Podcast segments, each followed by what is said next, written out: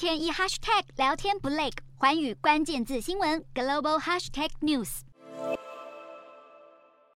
小男孩一见到妈妈，马上给个大大的拥抱。这群乌克兰小朋友已经有半年左右没有看到家人，不是他们离家出走，而是被俄罗斯强行带走。有人开心见到妈妈，有人则与家人天人永隔。一位老妇人原本要带回两个孙子，没想到最后却饱受压力而不幸丧命。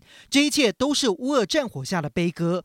俄罗斯把这群原本住在哈尔科夫和赫尔松的孩童送去为期两星期的夏令营，没想到却变成好几个月，从夏天等到冬天，再到春天，等到的却是一去不复返，回家之路遥遥无期。这可能是这群小朋友人生中最难以忘记，也是最痛苦的几个月。他们被当作皮球般丢来丢去，住宿地点一换再换，环境更是脏乱，老鼠、蟑螂狂窜。幸好慈善组织拯救乌克兰成功展开横跨四国的营救任务，将三十一名乌克兰孩童救了回来。国际刑事法院已对俄罗斯总统普丁等人发布逮捕令，指控他们绑走乌克兰的孩童，但俄国认为荒谬至极，坚称是为了孩子的安全才将他们送走。这个说法难以获得乌克兰政府的认同，直指他们就是绑架犯。